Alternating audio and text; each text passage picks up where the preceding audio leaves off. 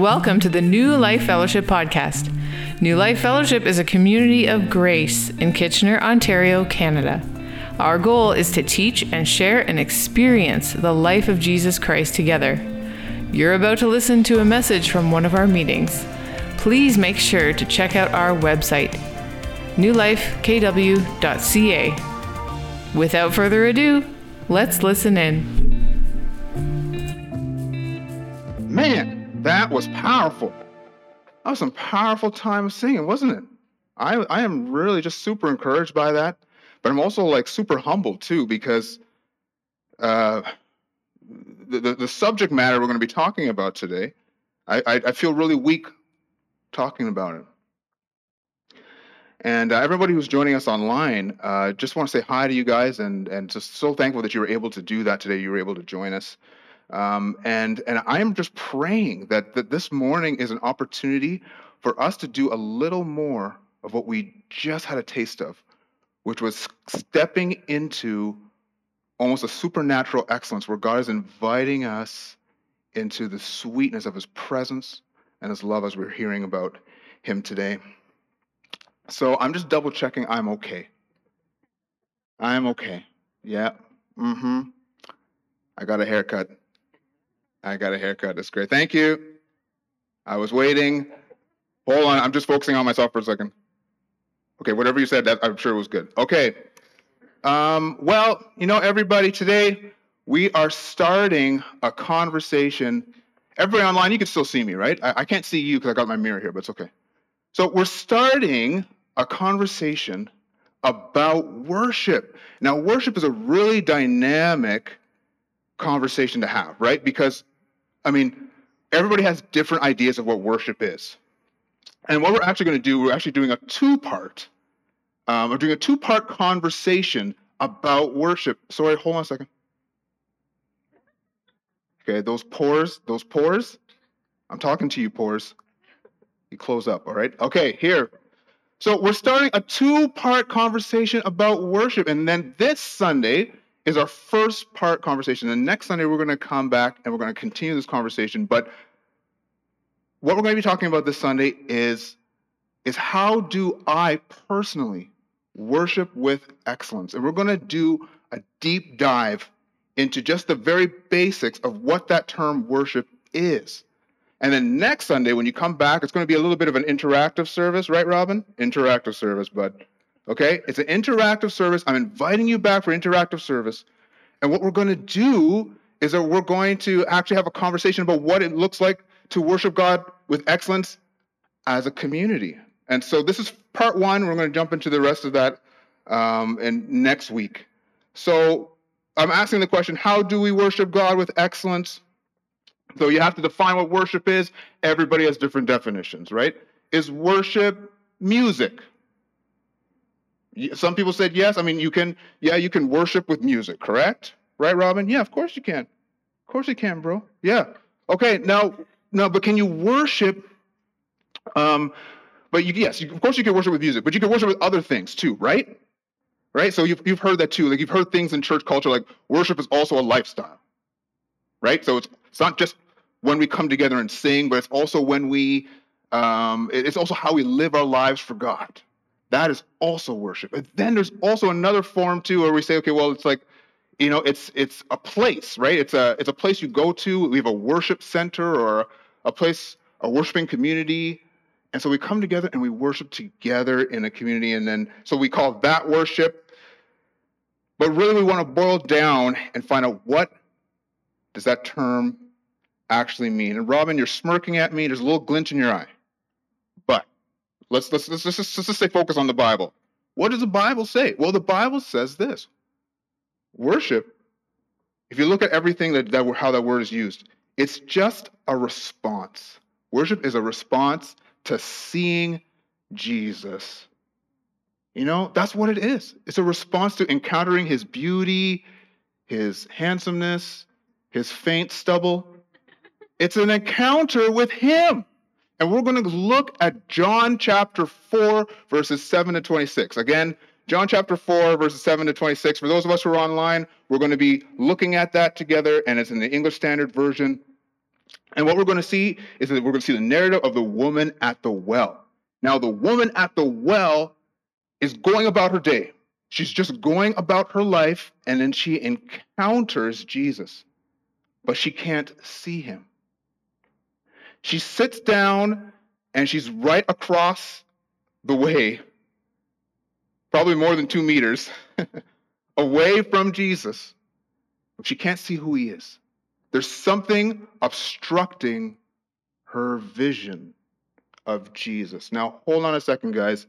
Just a little something there. There's something obstructing her view of the person of Jesus Christ. And what Jesus does is he interrupts her daily life to bring her to a place where she can worship properly. He interrupts her daily life so that she could actually worship with excellence. That's the whole point of that narrative. Isn't that amazing? And what we see in that scripture too is that she has different things that are hindering that. She has her history. So she talks about her history. You know, my, our fathers did this and our fathers did that. But then we also find out that she's she's had many husbands. So we realize her shame is a reason why she can't worship with excellence. But then lastly, we also realize that it's it's her religiosity. Religiosity is the way I want to say it properly. Sorry for everybody online. Religiosity. Everyone say that with me? Religiosity. Robin, say that again. Religiosity. You got it, bro. Okay, now those three things were in the way that she could not worship God properly. And the thing is, is that Jesus doesn't tell her, okay, deal with those three things so you can see me properly. What we see is something so beautiful. Jesus comes and he gently removes. He gently removes those three obstacles, those three obstructions to seeing him properly. I'm having fun with this. Can you see yourselves a little bit? Anybody? Romper room? Anybody? Okay? Having a bit of fun with this. Do you guys feel like I was in the room with you with the mirror? Was it, you had a little bit of trouble communicating with me with the mirror? A little bit. Did you feel like I was acknowledging you? Probably not. You see, we have something to consider when we talk about worshiping properly. Because the truth is, is this, is that we don't have to come back to a heart of worship to worship properly. Great song, everybody. We don't actually have to come back to a heart of worship because we have a heart of worship. Because your spirit that was incapable of worshiping God with excellence, the, the spirit that you were born with that was disconnected from God, that got crucified with Jesus on the cross. Can I get an amen to that?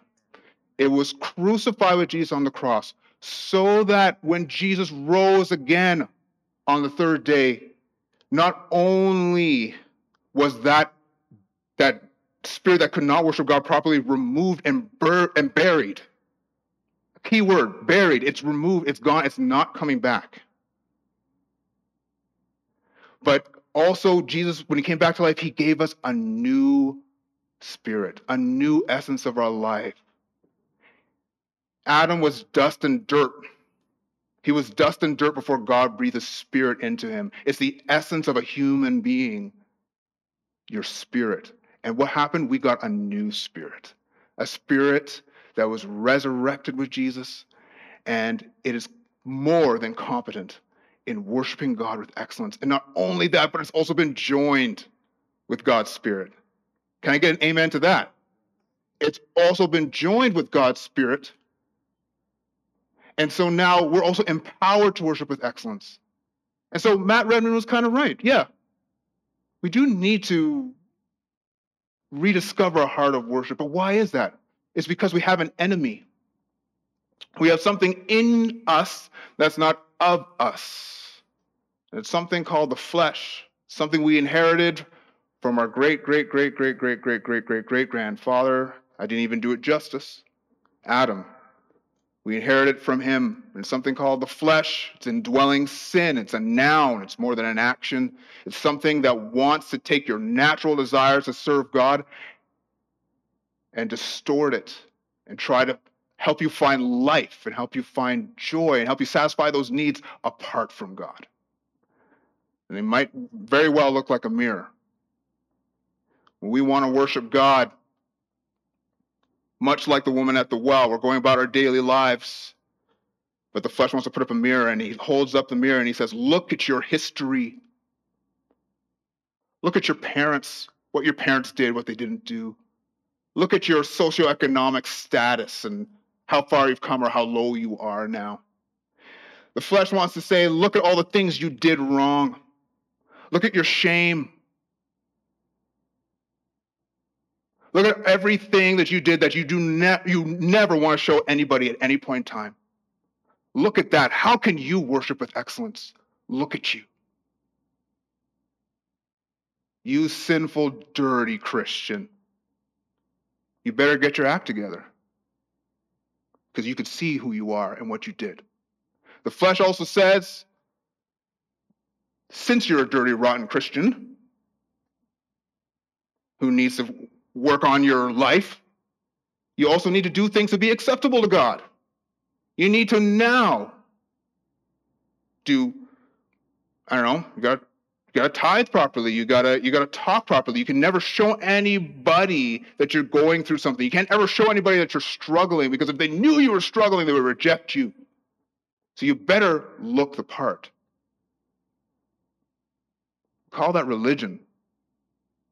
It's not a relationship with God and it's not a relationship with the body of Christ when you're faking it to make it. Flesh wants to show you a mirror. He's obstructing your view of Jesus. You cannot worship properly if you're looking in a mirror. Because what's going to happen when you come together to worship, or as you're going about your life Monday to Friday, trying to worship God, is that you're going to be looking at yourself, looking to receive and experience something from your empty source that, that, that doesn't have anything to give. But when we look at the person of Jesus Christ, we no longer are looking to receive worship. We're actually just being ourselves. We're being worshipers. What we've been created to be, we've been given a heart of worship. And so that's what we're going to be diving into to look at today. So we want to answer that question. So, how do I personally worship with excellence? Well, it's by trusting Jesus to speak, not you doing it on your own ability. Catch me on this. Not you doing your own ability, but you trusting Jesus to speak into your history, your shame, and your religiosity. And when you do that, you will experience Jesus working in and through you more than a lifestyle. He will empower you to respond to Him. More than what we do on a Sunday morning, more than coming together for two hours to sing songs. Monday through to Sunday, He wants to empower you to live through you and have you experience freedom from performance anxiety. And not only that, also inspire you um, and, inspire others to trust Jesus and also worship and be who they are to be proper worshipers. So before I do anything else, let's just pray quickly. We're going to jump into this, this book together, um, this narrative together, and we'll learn um, how Jesus wants to set us free to worship him. So let's do that. Um, dear Jesus, uh, it's fun to kind of carry this around, but I know that even as I'm speaking, I I have my own mirrors. You know what I did or didn't do right in preparing this message, and so I'm asking, even as I'm talking, that you would put the mirror down for me and help me to see you as I'm talking. And as is that the same for me? I pray you do the same for everyone else. In Jesus' name, Amen. Okay. So, worship is a response to seeing Jesus. It's a response to God. It's one act, but it has multiple expressions. Worship in Hebrew, actually, uh, in Hebrew, it means this it means to bow down. It has multiple values, but it has three values. You can use it to say worship, you could use it to say bow down, or you could use it to say kiss. Ooh. Just got excited. Okay? So worship in Hebrew could actually have three meanings. It could be worship, bow down, or kiss. And, and, the, and the interesting thing is that Hebrew is such a, uh, it's such a picturesque language that the goal uh, that, that one of the one of the pictures that are behind that word kiss is this it's like a dog licking its master's hand and who went oh but who here is a pet owner hands up online who here is a pet owner right and and you know what it's like to have you know a, a, a a dog or a cat or, or an animal that you cherish embrace you. And that's how they embrace you. They show their love for you because you've loved them. And they and they show it by licking master's hand. When I first read that, I was like, that's a little bit degrading, maybe a little bit humiliating. But look, at that picture. It's a response. And what is it a response to? It's a response to seeing God. The first time it was actually used is actually in Genesis chapter 18, verse 2, and it's when Abraham is like um, encounters those three angels that come to tell him that he is going to have a son through Sarah, and Sarah's going to have a son in her old age. And he sees them and he bows down. It's the first time it's ever used. It's a response to a, maybe a general, could be a fear, but it also could be a response of love. And we understand that in the new covenant. Why? Because we understand that we love because he first loved us. So, what's a proper worship response? It's, it's, it's when God initiates something and we respond with affection, or we respond with trust, or we respond with love towards Him.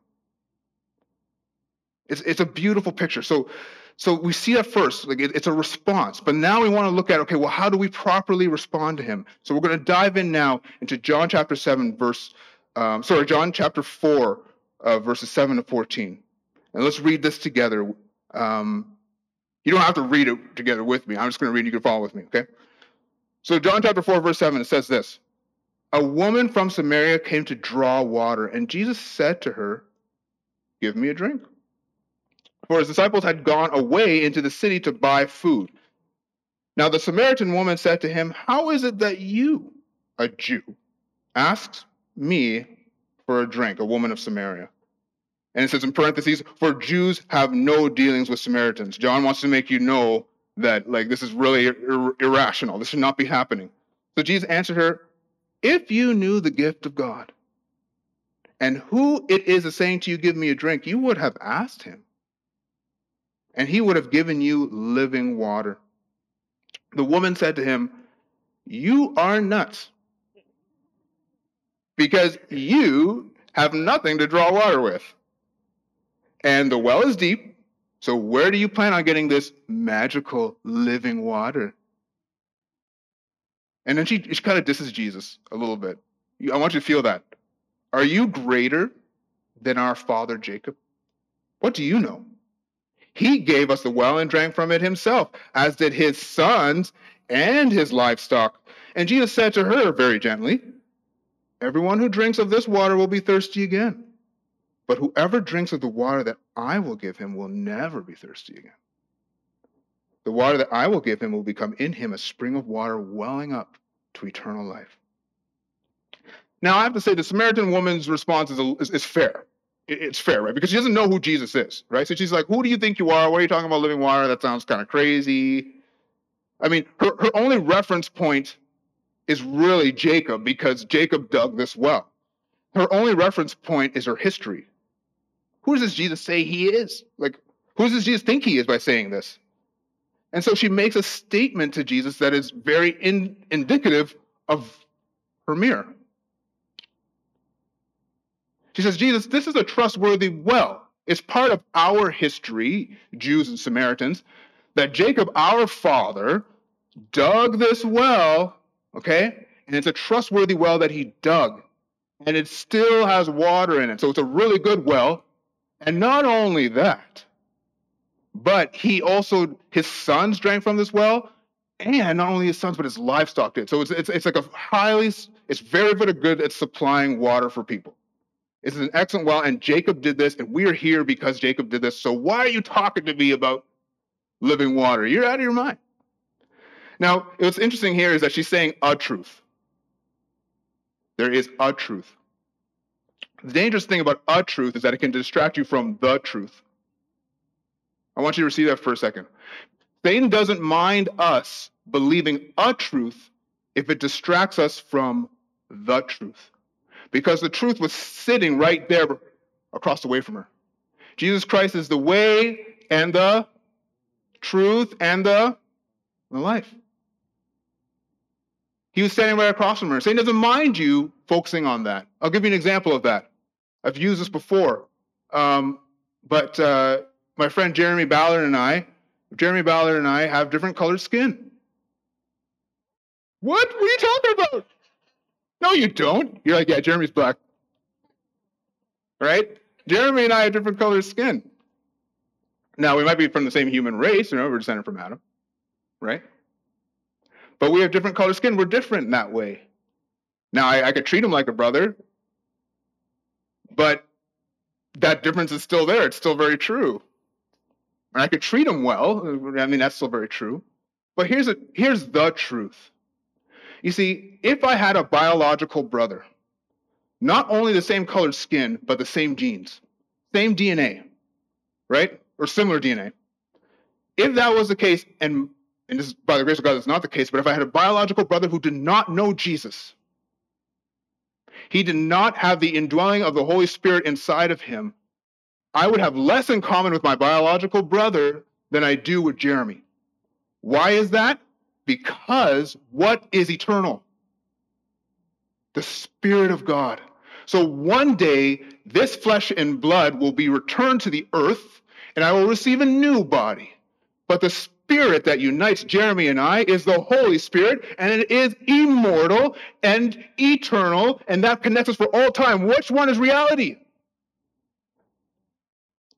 Our truth can distract us from the truth.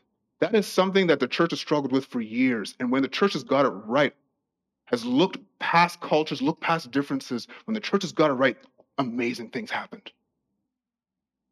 So, so Satan doesn't mind you believing a truth if it distracts you from the truth.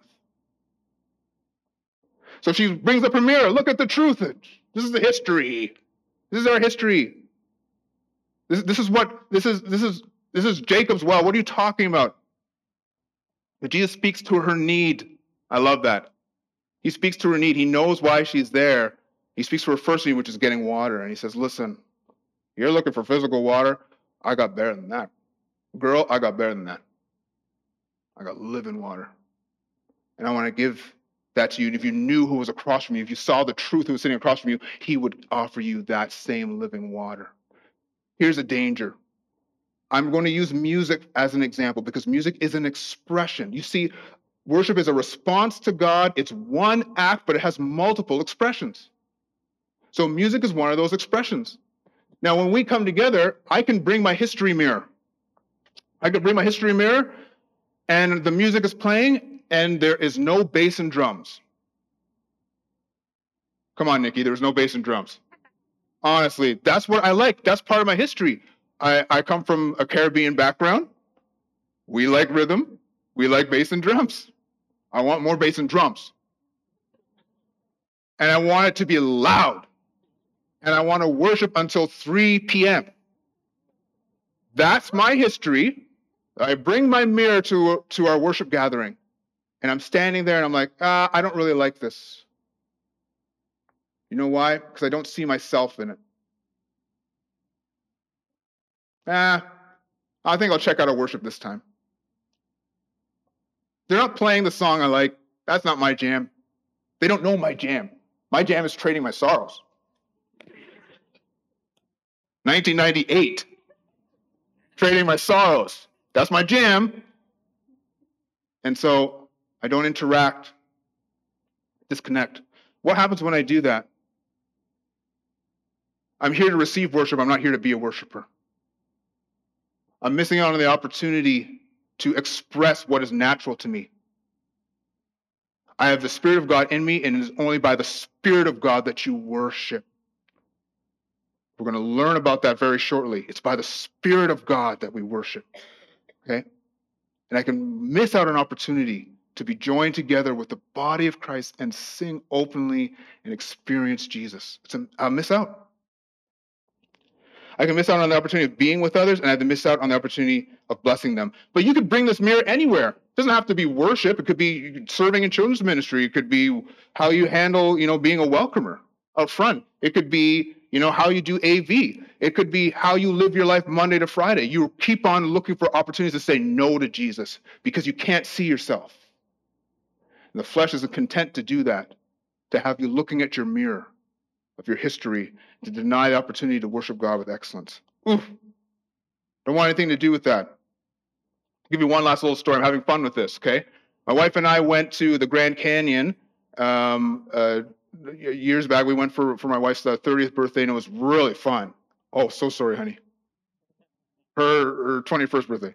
And we went, and it was just, it was, it was awesome. I mean, anyone who's ever been there.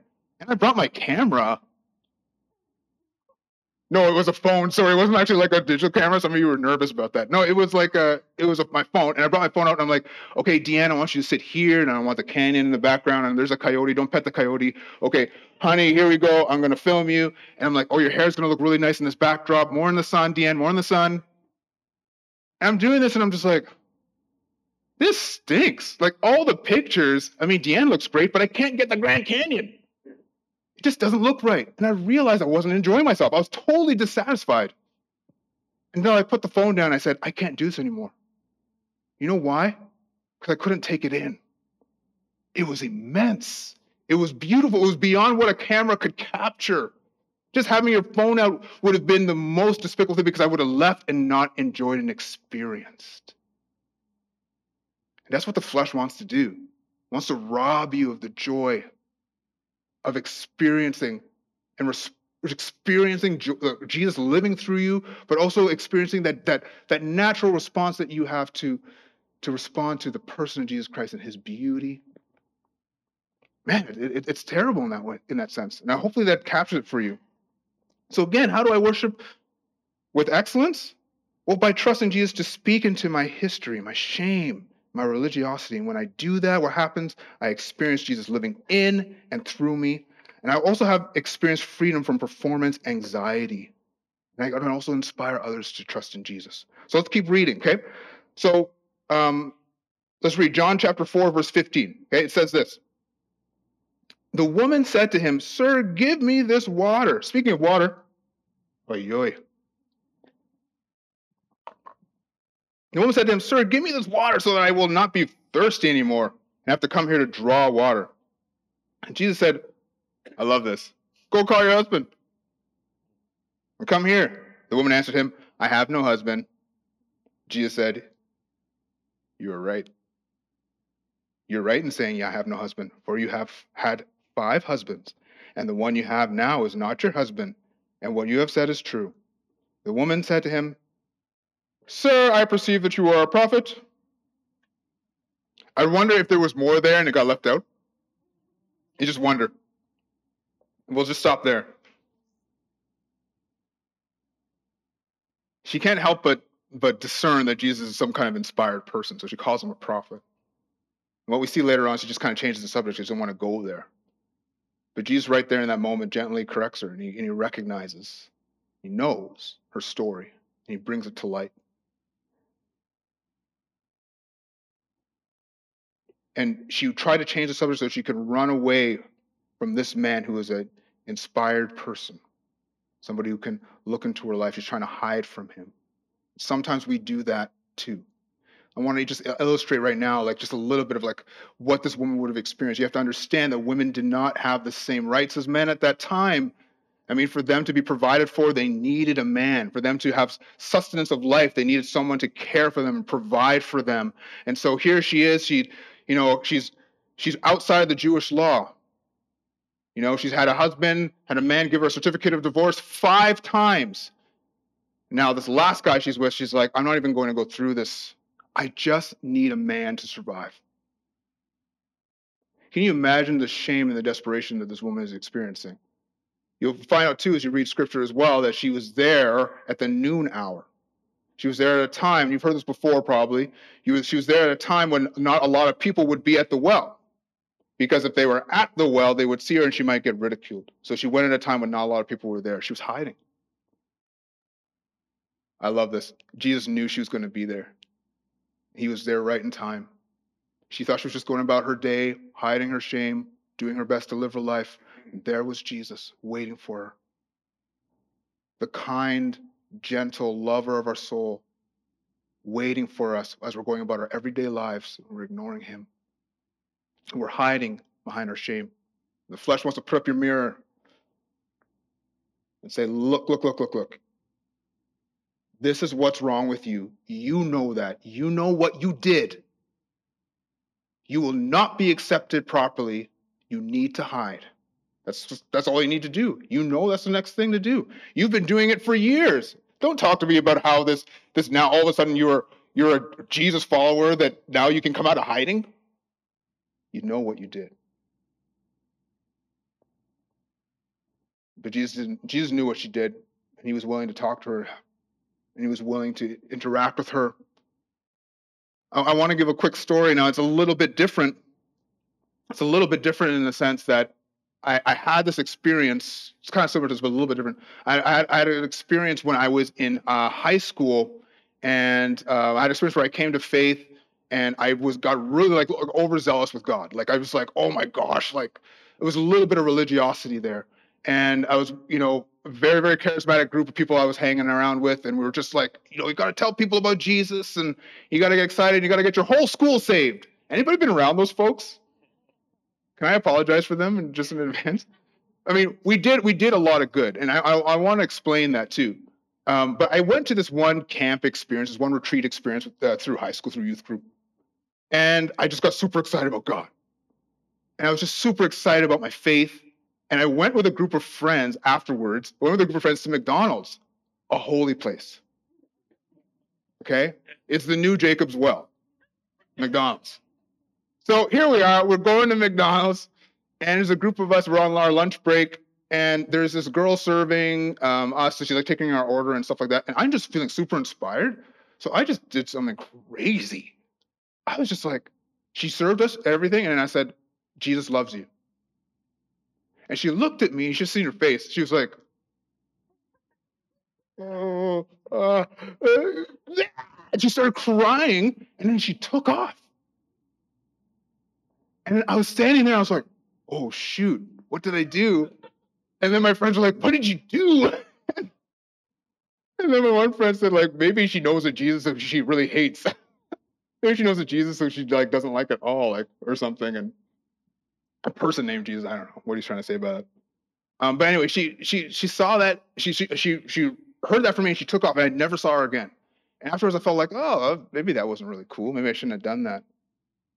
But afterwards, I thought about it, you know, a little bit and thought to myself, you know what? In that moment, maybe maybe she needed to hear that. Maybe in that moment, there was an opportunity for her to connect with what she knew was true that Jesus did love her. But I'm not saying the story to pat myself on the back because let me say this. After you have a, you know, mountain experience, or you have these experiences where you, you're filled with the love of God, you're filled with the joy of God, you know, it's one thing to say that happened, but it's one thing to say like you can never have that unless you go back to those retreat experiences. You go back to those mountaintop experiences. And I used to do that over and over again. I'm like, okay, I got to go back to this retreat and I got to go back to this. I have to experience that joy again because when I experience that, then I'm free from shame and I can tell people of Jesus and Jesus will be saved, and people will be saved, and blah, blah, blah, blah. But when I wasn't able to go to it, I, I kind of sunk back into myself, and then shame kind of set back in, and then I wasn't able to express myself or express the joy that I had. And isn't that such the case? Even here with this woman at the well, she's here at the well. She's just looking for, she's just looking for water for now, and kind of leave and come back. But Jesus wants to offer her living water. And living water from where? Living water from inside that springs to eternal life. What that's a description of is salvation.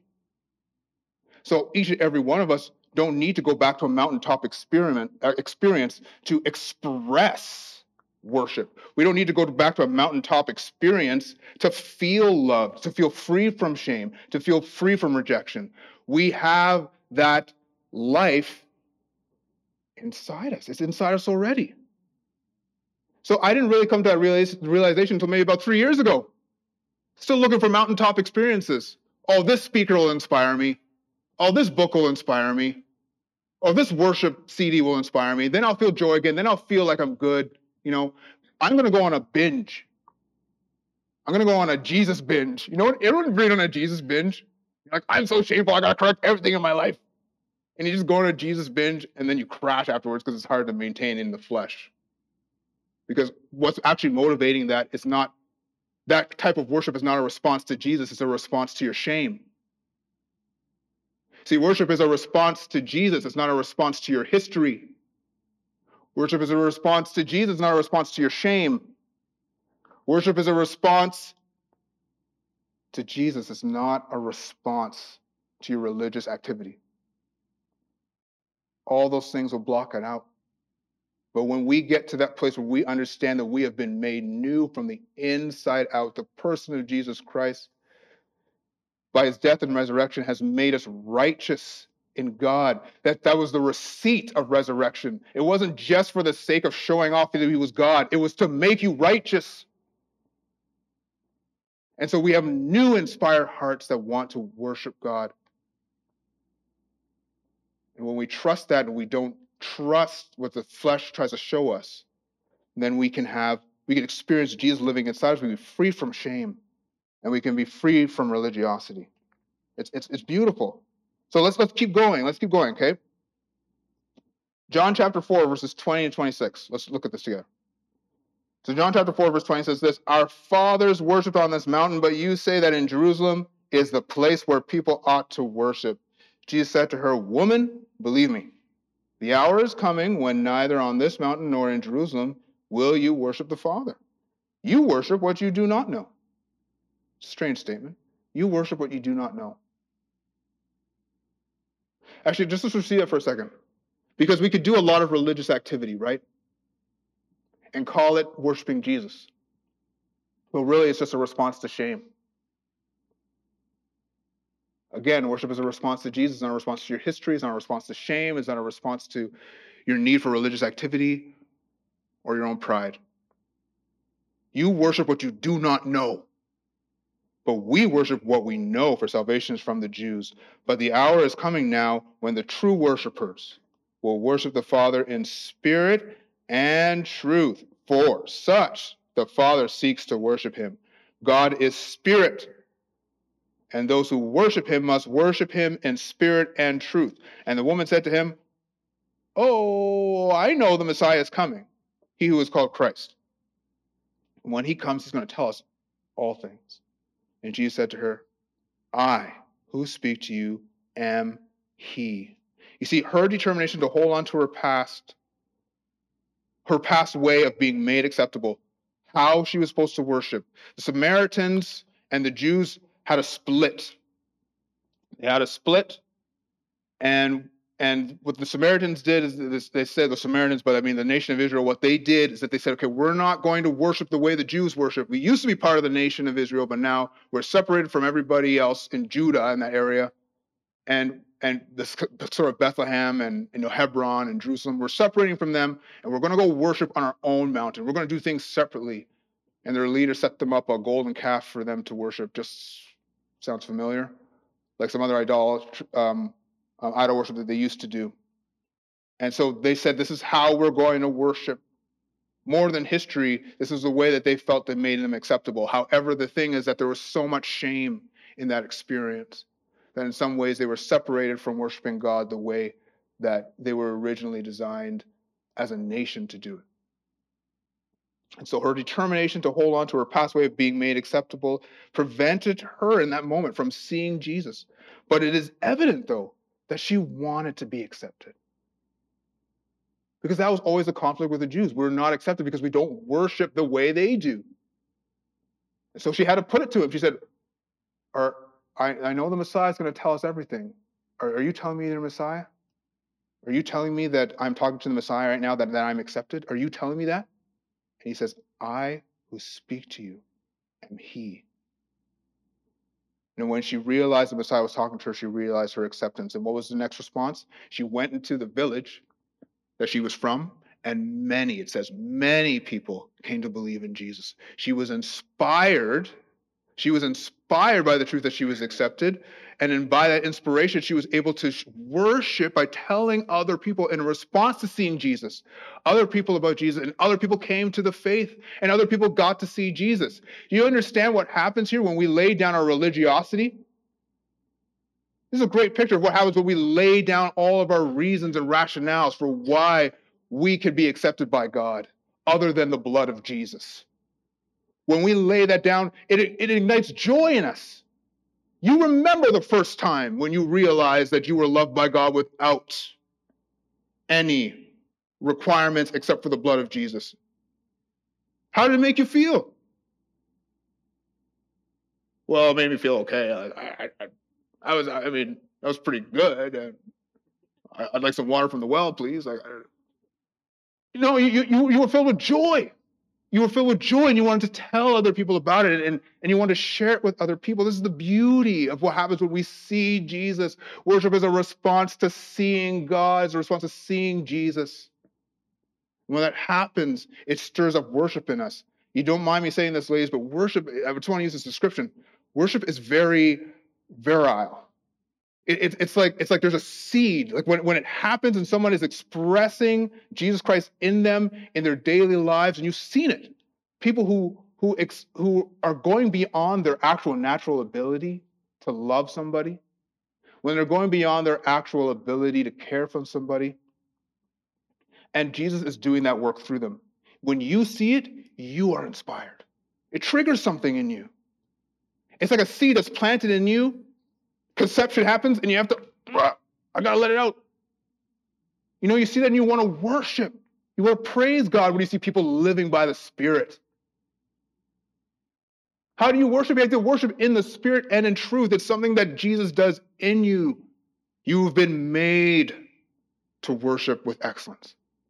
Now, you have something that wants to remind you, something that's in your body that wants to remind you that you still have to perform. You still have to show up and look the part. I had a friend of mine too, around the same time. We had a, you know, when I was talking about high school and talking about like like the, you know, we're gonna have this charismatic experience. We want to have a lot of people get saved and you know want revival at your high school. And I remember there was one girl in our group, and and in her church, you had to wear a you had to wear like a suit and tie if you were a guy, and you had to wear like slacks and like really fancy shoes. Who wears slacks? Are slacks a thing? Anyway, I just had to say that. But anyway, everybody had to dress up fancy. You had to you had to go to church fancy. And I, I remember asking her. I remember we were talking about like you know how to worship God or whatever. I remember she said like, well, if you if you want to worship God properly, you have to dress the part. You have to make sure that you look great, and you have to dress really well. And I thought, why? And then I just thought why, but for whatever reason, it came out, and I said, why? And then she said, well, why wouldn't you want to give God your best? She said it with so much confidence. she said it with so much confidence I remember being stunned. Like, oh, sounds true, I guess. of course, I want to give God my best. I want Him to love me. I, I want to give Him my, my best. So I just didn't respond to it. I just didn't have a response. Can you imagine that? I mean, you guys want to see me in a suit and tie, right? I mean, like everybody wants that. Like everybody wants to dress up really well for church. I mean, like, listen, you could do that for sure, for sure. Absolutely. That's there's there's there's logic behind that in the sense that we do want to give our, our best to God. It's a truth. However, the other truth is, is that whatever we have to offer is not enough. If we want to worship God properly, the Spirit, the Bible says this it says, We are the circumcision who worship by the Spirit of God and glory in Christ Jesus. And we put no confidence. Everyone say, no confidence we put no confidence in the flesh. I mean, David danced in his undergarments. I, that, that's what I should have told her. I forgot that. I should have told her that. David danced in his undergarments. You can't say that. Not only that, but God accepted his his his his response. He accepted his response as worship. You see, it wasn't necessarily about what he wore, is that God knew that it was a it was a, a response to seeing him and seeing God's faithfulness, and he received it. Now, we're not going to create, now I better be careful now. We're not creating now a, a, a worship team that does this. However, this is a comment. This is a comment on what is happening in our hearts. That in our hearts, in our innermost beings, our central us, our new spirits want to express worship to God, want to respond to God you know, um, in a, in a, with a lifestyle of worship, not just how we sing on Sunday mornings, not just for two hours. It doesn't have to be the way that we want it to be. It is. It, I don't have to feel good about myself to, to in this moment to necessarily worship. I don't need to have everything together in my life to come and worship God properly. It's not necessary. You have a heart that wants to express love and desire to God, and so for us to do this, and this is the next thing that's very important Romans chapter 12, verse 1 says this. It says, I appeal to you. This is what Paul says. I appeal to you, brothers, by the mercies of God, to present your bodies as a living sacrifice, holy and acceptable to God, which is your spiritual worship. There's that word again. This is your spiritual worship. You present your bodies as a living sacrifice. Now, some people would argue and they'd say, okay, holy and acceptable means that you have to be holy and acceptable. But let's look at that whole verse, right? it says, present your bodies, that's the only command, as a living sacrifice. Well, did you have to do something to be living? No, God, God made you living. We were, we're alive by the, by, by the power and the, by the blood of Jesus and, and by a sacrifice. We've been made alive that way. So we present ourselves as a living sacrifice, and not only that, but we present ourselves as what we are holy and acceptable to God. And that is our spiritual worship. Rather than presenting ourselves in our own ability trying to be work trying to trying to make it happen try to be acceptable to god no we've been made acceptable so we present ourselves our bodies as living sacrifices. We present our bodies as being holy and acceptable to god. That is your spiritual worship. When we allow Jesus to lay down the mirror of history, we allow Jesus to lay down the mirror of shame, we allow Jesus to lay down the mirror of acceptable performance, then we can fully engage in worship. Uh, Louis Giglio said this. He said um, in, in, a podcast I, I, I um, listened to recently, somebody was talking to him. Louis Giglio is a very popular speaker kind of founded the whole passion movement where we get a lot of our worship songs from. And the and the guy who was interviewing him said, Louis, what do pastors need to know to to enable worship in their in their churches? And he said, pastors just need to preach the gospel, the whole gospel. They need to te- preach the righteousness by faith. And he said, Your people will worship. You see, the gospel is the engine of worship. And God, by his great mercy, right? By the mercy, it says that right there. By God's mercy, by the mercies of God, present your bodies as a living and holy sacrifice. A living a sacrifice, holy and acceptable to God. So I want to close with this quickly, and I'm going to invite the worship team back. Okay.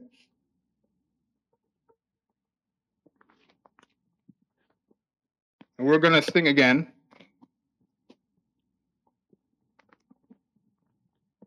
Because now you're all inspired, right? So now you're going to sing again, right? I set you up. Doesn't matter how you don't have to sing loud.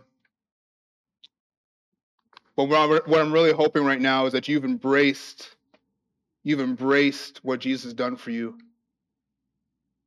and that you make an an opp- you take the opportunity right now to present yourself as a holy and living sacrifice acceptable to God. Whatever that response is, let it be what it is. Let Him express it through you. When we do that, we experience Jesus living in and through us, and we will experience freedom from performance anxiety, trying to please people. But not only that, just like the woman at the well who went back to Samaritan village and told other people about Jesus, you will inspire other people to trust Jesus. Because when I see you worship authentically, with Jesus being expressed in and through, you, when I see that, I want to worship. I want to experience what you're experiencing, or I recognize something that I already know. And so I just got to let it out. Just got to get behind it. I want to say this one thing, just to kind of intro what we're going to be talking about next week. I love stained glass windows. Um, grew up going to Catholic churches, went to Catholic school. Love stained glass windows, and always been fascinated with them. And the thing with stained glass windows is, is that the, to make them, you actually have to take glass and you have to you have to mold it and, and almost you know sorry actually first and foremost you have to take sand and you got to take wood ash and you got to burn it break it down mold it together so that you can start seeing through it and then you stain it you stain that glass